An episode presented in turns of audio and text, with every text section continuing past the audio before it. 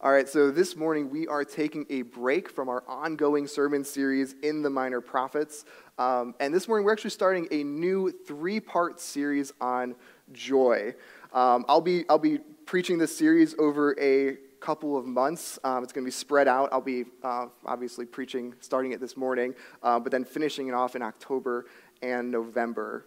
And I just, I got to be honest, I am actually really excited uh, to start this series on joy um, when I was thinking about what I wanted to preach on next, I just asked myself, what is a core part of our faith that we just really haven't talked enough about as a church?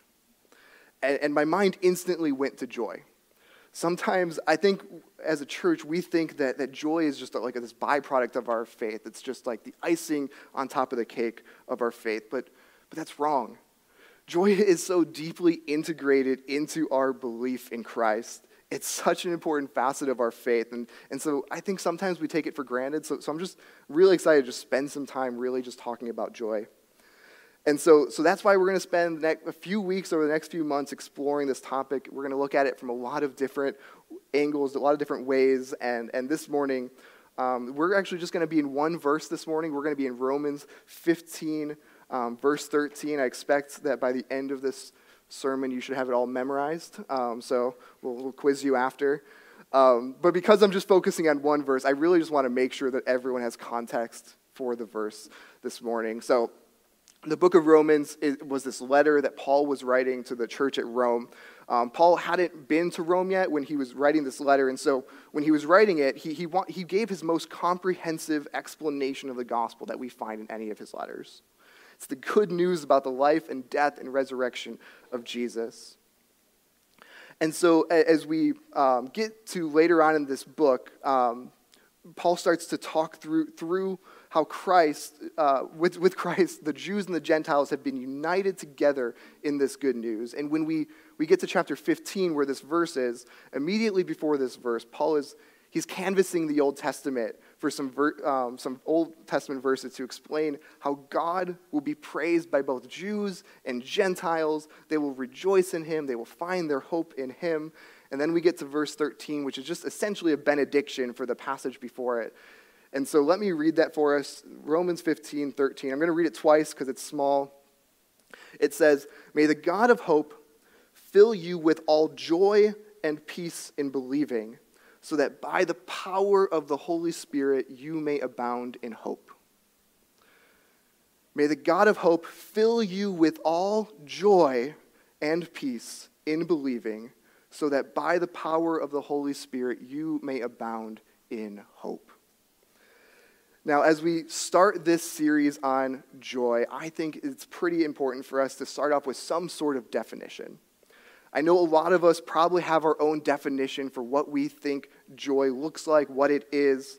And if you were to, to Google uh, what's the definition of Christian joy, I'm sure you're going to come up with a hundred different answers. But for the most part, they're all just variations of the same truth. So as I look at the Bible, as I look at the Bible and, and see how it talks about joy, specifically as it refers to the joy that Christians have, here's what I come up with some sort of definition. I say that Christian joy is a feeling of gladness in the soul given by God as he reveals the glory of Christ to those in relationship with him.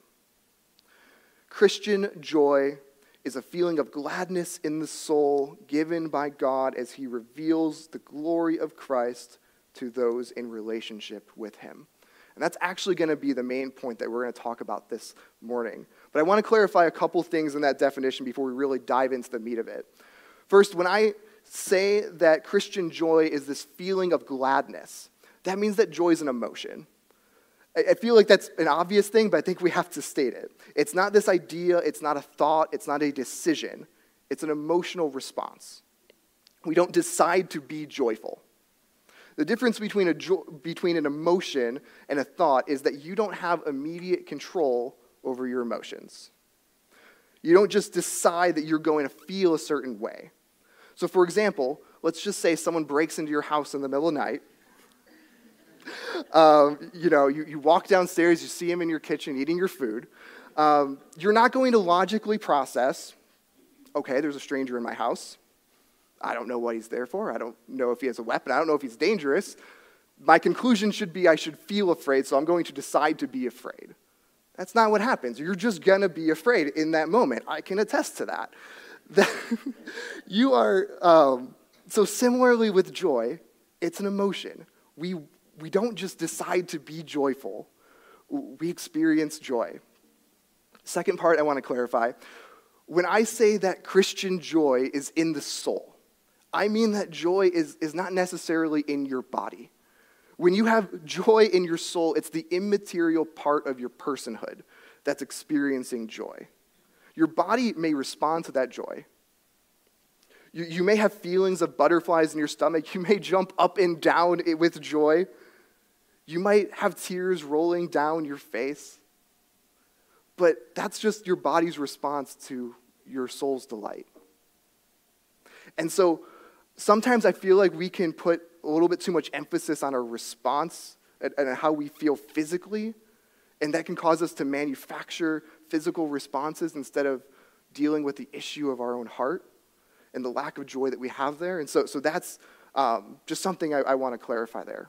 And so those are my two points of clarification. But now let's, let's dig into the meat of what it really means to have Christian joy. So, today, uh, as we dig into this verse in the Romans, we are going to look at where our joy comes from, what our joy is rooted in, and then finally, how it shapes our heart. That's kind of the outline I'm going to be working off of. So, first, this verse, and frankly, other places in the Bible, makes it pretty clear that our joy, that Christian joy in particular, is from God. More specifically, from the Holy Spirit.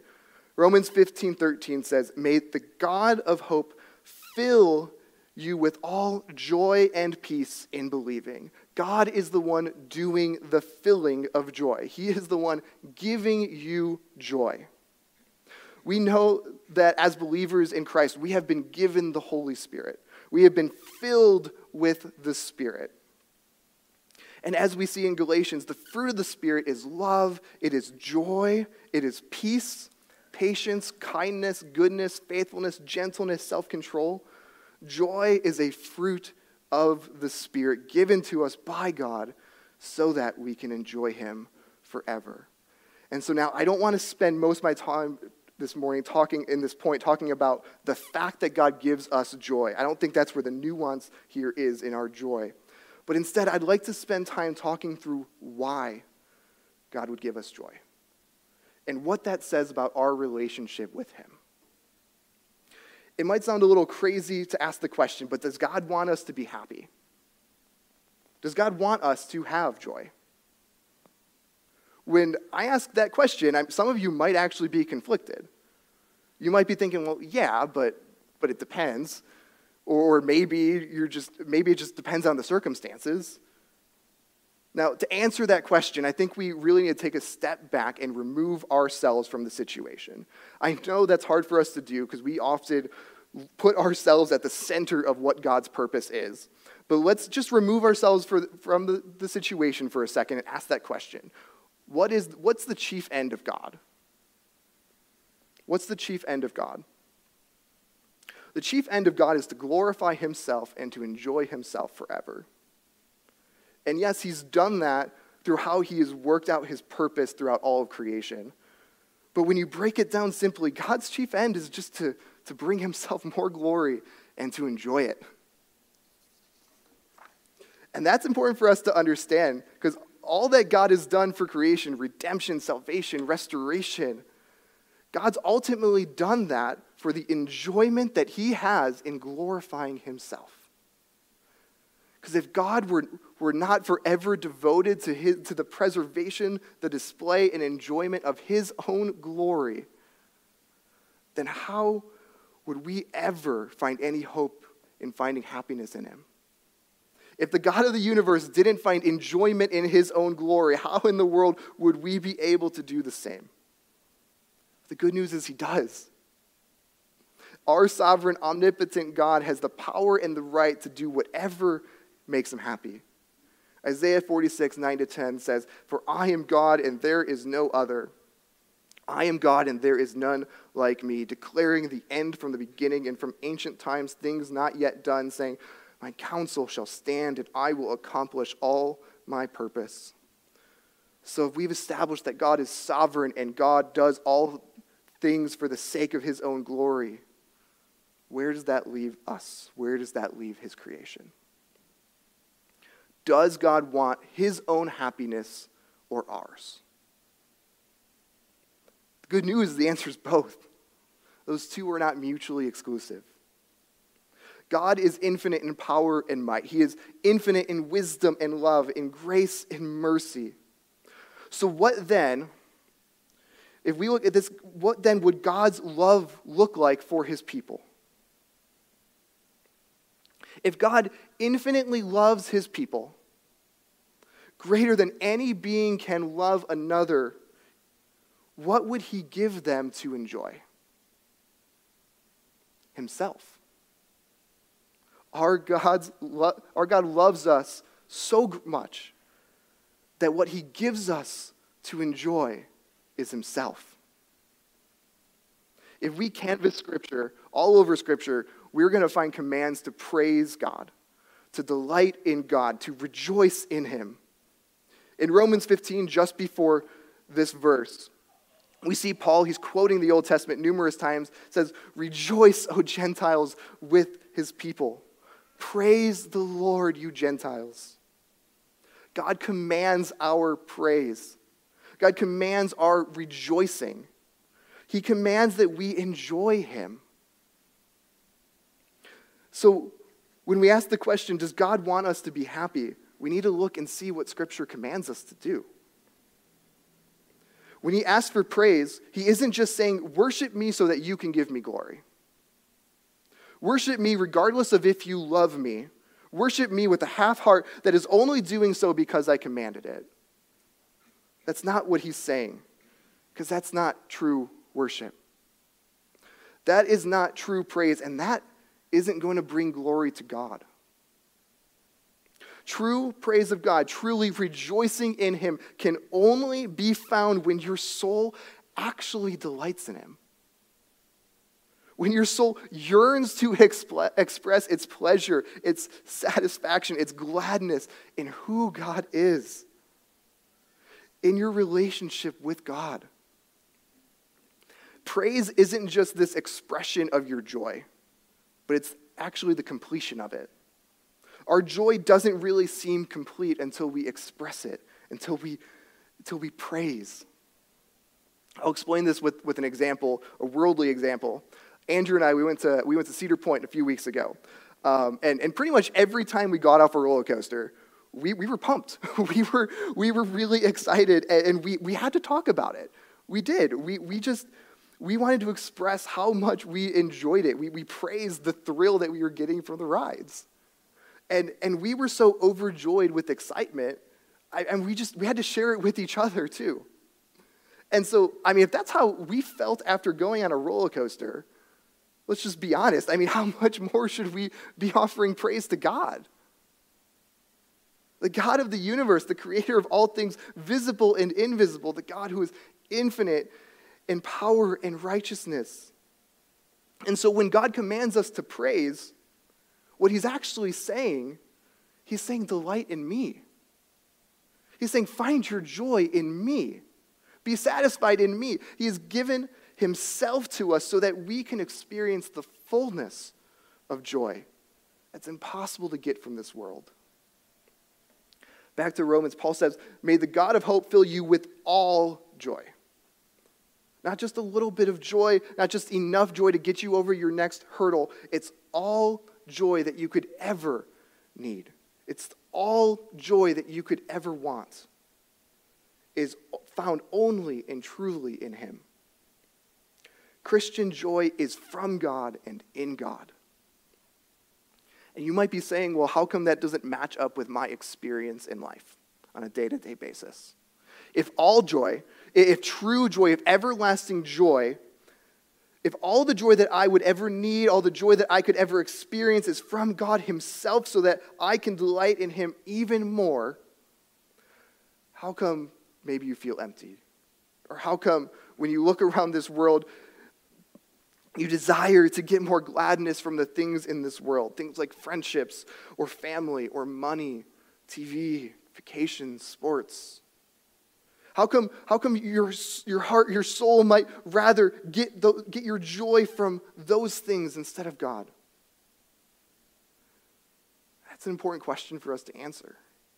It's an important question for you to answer for your own heart. See, the problem is, is when we became Christians, we didn't go from zero joy to full joy when we found Christ. Our experience tells us that we didn't go from this complete, complete sorrow in this world to being fully elated in the good news, the life, death, and resurrection of Jesus.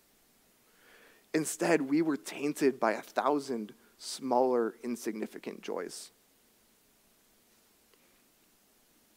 And we found happiness in those other things. Because before we knew Christ, we still sought joy. We still sought to be happy.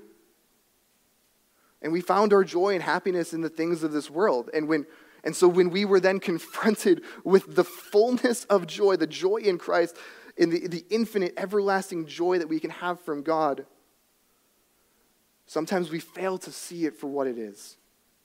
We fail because we, we keep wanting to find our joy in the fleeting things in this world instead of finding our joy squarely in God.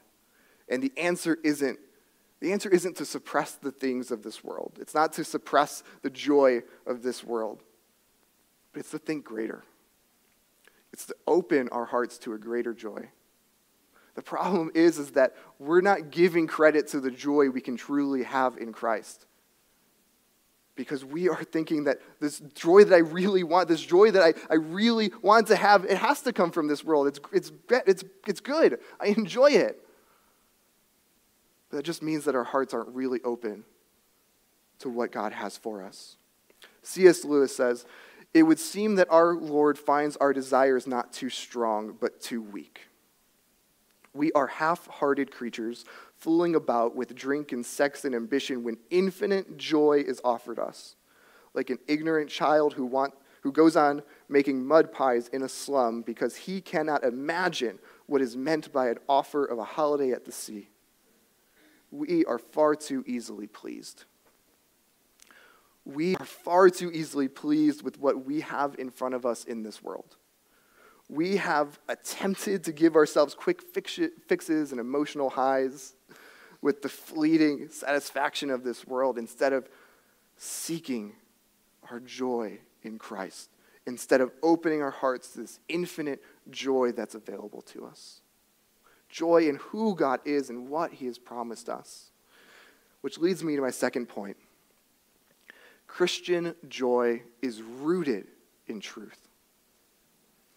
Romans 15, 13 says, May the God of hope fill you with all joy and peace in believing. What does our joy come from? It comes from believing.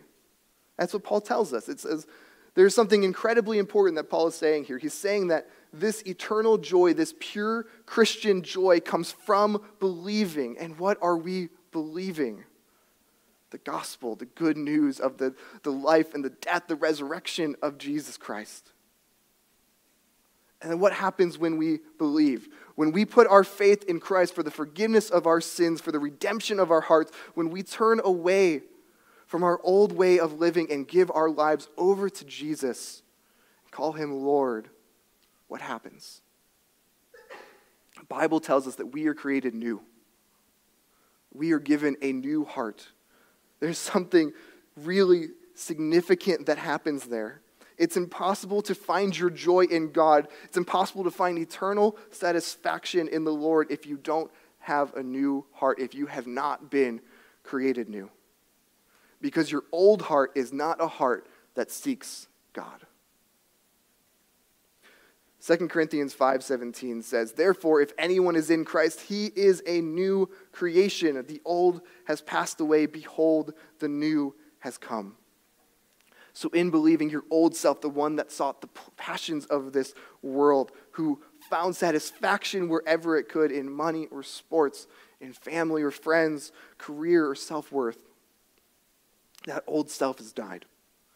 The old self who, who was at the center of your universe, was at the very heart of all that you did, has died and it has been replaced with Jesus.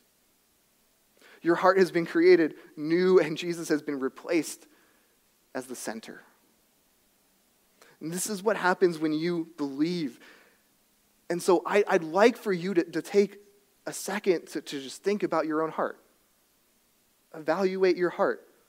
Where do you stand? I'd like you to think deep, deep down in your heart what's at the center? As we're trying to understand joy and we're trying to understand how to be eternally joyful in God, we need to look at our own hearts. And at the center, we have really two options. Either your heart's desire is to make much of you, to make much of yourself, or it's to make much of God. Do you find your joy in God because He ultimately is going to make much of you? Or do you find your joy in God because in doing so, He will make much of Himself through you?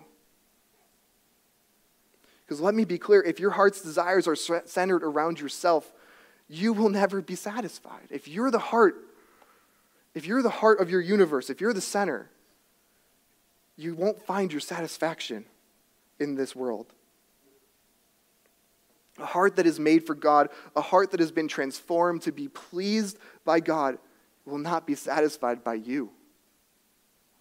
Don't get me wrong. I mean, we can make much of ourselves, and it feels pretty good in our fallen hearts to be made much of, but it's still not going to satisfy us. You'll never be strong enough. You'll never be wise enough. You'll never be beautiful enough. You'll never have enough satisfaction from your relationships, your careers. You'll never have enough money. The only thing that can satisfy a heart that has been made for God is by believing in the gospel of Jesus Christ. When it's been made new, is God Himself. And that is why our joy needs to be rooted in God's truth. And because, I mean, let's just be honest, it would be really unfulfilling if God told us that our joy comes from things in this world you know, things that, that maybe at most would last 80 years of our lifetime, if, if God was telling us this eternal joy, the greatest joy that you could ever get, it's coming from the things that you're going to experience in this world, the things that maybe He'll bless you with, the things that you can find. That would be really, that would be a letdown. But instead, our joy comes from the truth of who God is and what He's done for us, the truth that that doesn't change. And since that truth doesn't change, the joy will last forever. With the joy rooted in the truth of God, the joy is always accessible. It's always there. And, and let's just like, be honest like the, the truth of God is amazing. There are so many ways that we can find our joy in Him. There's so many ways we can find our joy in His truth.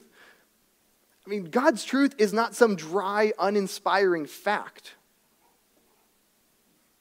The truth of God, of, of who God is and what He has promised, it's life giving. It's heart changing. It's amazing truth. I mean, truth, truth without joy, if, if we just have truth without any joy, it's just a fact. If we are a church that, that doesn't find joy in the truth, in God's truth, then all we have is dead orthodoxy if we don't actually desire the things, if we don't actually enjoy the things of who God is and what, what He's doing, then do we really love Him? And on the flip side of that, if all, if all we have is joy or emotion that's not grounded in any truth, then what that's going to do, it's going to leave us with shallow, empty praise that cannot and will not last.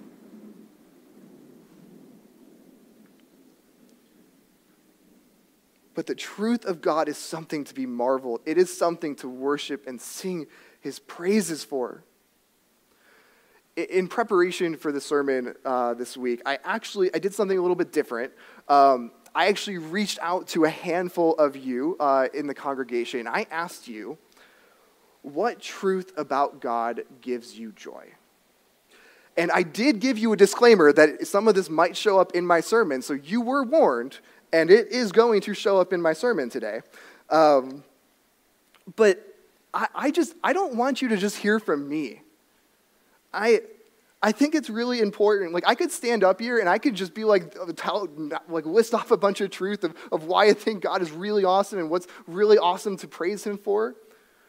But I think there's something really awesome about hearing from you all. And so I asked, I asked people, I asked a number of you to just tell me what you're joyful for. And to my pleasant surprise, every single person I asked gave me a different answer. Like, that's, I mean, that's awesome. If, if that is not just evidence of just how rich his truth is, I don't know what is. I mean, there is, there's really no end, no limit to what we can find our joy in. So let me just read you some of what your fellow believers are joyful about. Travis, Travis said that he is joyful for the fact that God is perfectly just. In this fallen world, it would it's just so common to, to see evil and lawlessness go unpunished, and it is so easy to get discouraged or feel hopeless. But just knowing the fact that, that God will mete out his perfect justice along with his perfect mercy, it's both comforting and it gives him hope. And we can be, we can be assured of that when we look at scriptures. Deuteronomy 32 4 says, The rock, his perfect, his work is perfect, for all his ways are justice, a good, a God of faithfulness and without iniquity. Just and upright is he. Daniel, Daniel uh, said that he finds joy in the fact that God uses sinful and broken people to accomplish his will. It gives Daniel hope for his own circumstances with all of his imperfections, with uh, just knowing that he won't get in God's way of working out his will. As we look through many examples in scriptures from David to Paul, people that were just not perfect, but God used them anyways for his glory. And so, so we can just be joyful for the fact that, that if we commit our hearts to God, He will still use us for His glory, no matter our failures and our faults. Molly uh, wrote that uh, God's faithfulness gives her joy. Just being able to be secure in knowing that God has chosen to love her, that He will always be faithful. And if uh, and I know some of you know this verse, Deuteronomy 7 9. It was one of the first ones that we memorized this year. says, Know therefore that the Lord your God is God, the faithful God who keeps covenant and steadfast love with those who love him and keep his commandments to a thousand generations. Allison uh, Lowry said that God's immutability brings her joy because that means that God and His truth, His promises are the only constant thing in this inconsistent world. The God who is faithful, loving, and gracious in the Bible is the same God who has been faithfully loving and gracious to her, and she knows that He will be that forever. How wonderful that truth is. And, and what's even more incredible is that we are still only experiencing the glimpses of, of how loving and gracious and faithful God truly is to us. James 1:17 says, "Every good gift and every perfect gift is from above, coming down from the Father of lights, with whom there is no variation or shadow due to change." Jameson uh, finds joy in God's sovereignty. He is able to get comfort in no matter what is happening, no matter how out of control something may seem, God has it all under his control. Everything that has happened and will ever happen is part of his plan.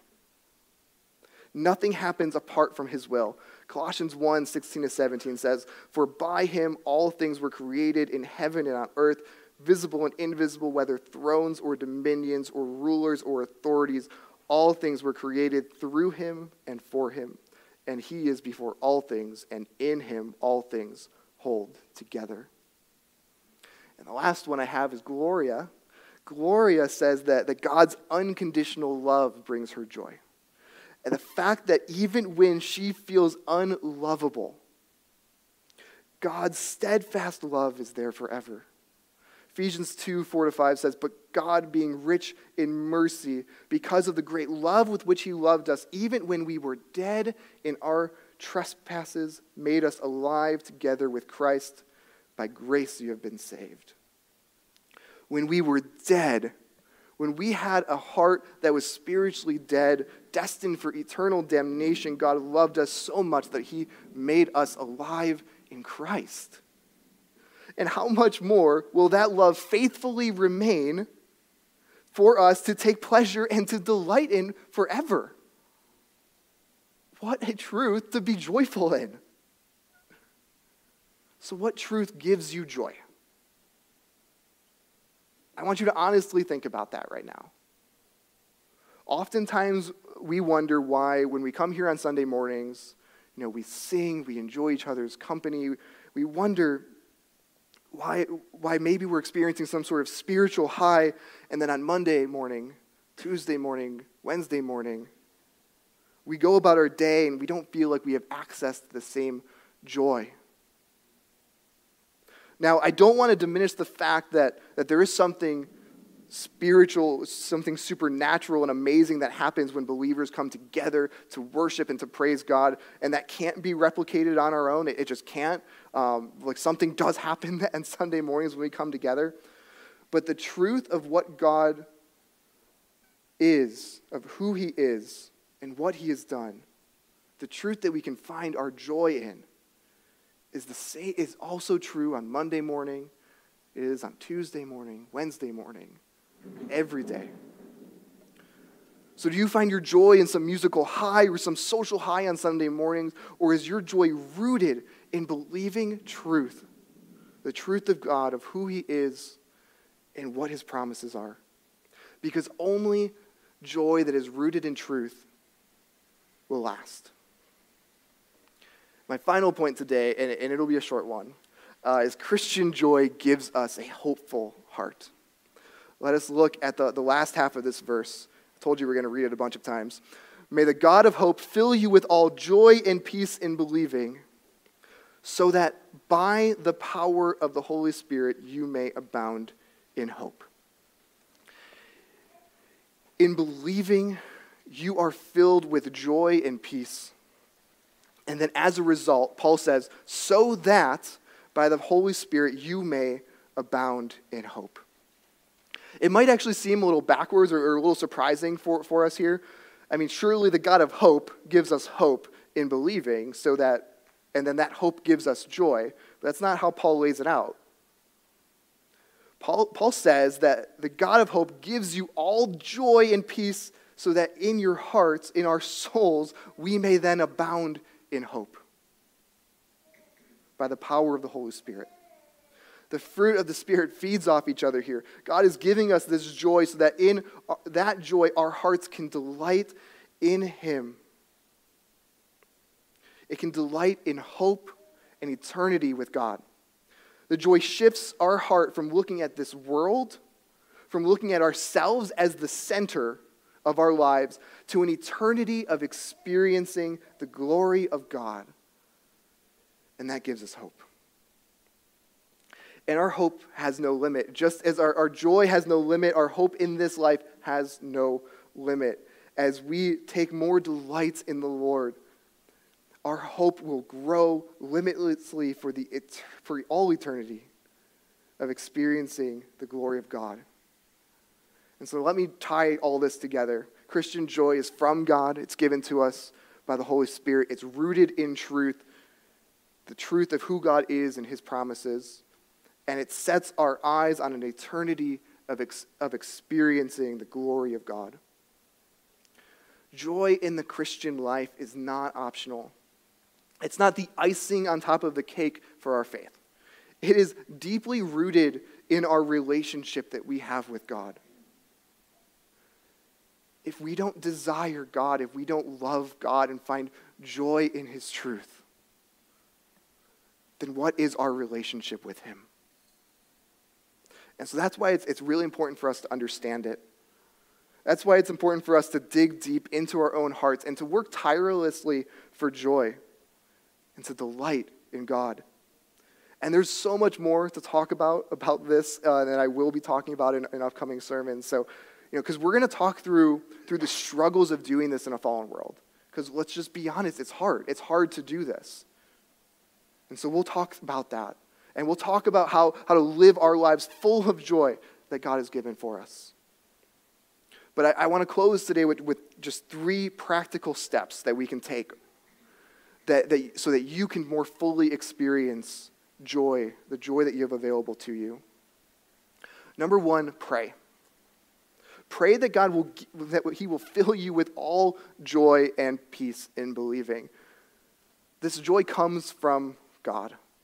And we shouldn't forget that. The Bible is full of all these commands that say, praise God. It says, rejoice in God. It says, respond with joy. And as I, I laid out this morning, said, joy was, was an emotion, though. It's not something that we really have immediate control over. So we, we do not really have the power to immediately produce the emotions that we're commanded to in the Bible. The great news is that this is, this is from God, and God is the one who is providing you this joy, and God is the one who wants you to experience this joy. God wants you to delight in Him. He wants you to be able to find Him, to, to come to Him for your joy. And so pray to God. Pray, pray, Father, I see what you are commanding me to do. I see that you are you're commanding me to rejoice, but my heart isn't there right now. Please grant me what you command. Second practical step to take preach truth to yourself. Remind yourself of the truth of God daily. Sometimes hourly, sometimes every minute. Do not let your heart forget or get complacent. If you if you want to have continual, everlasting joy in your heart, then you need to preach the truth of God that will be there forever.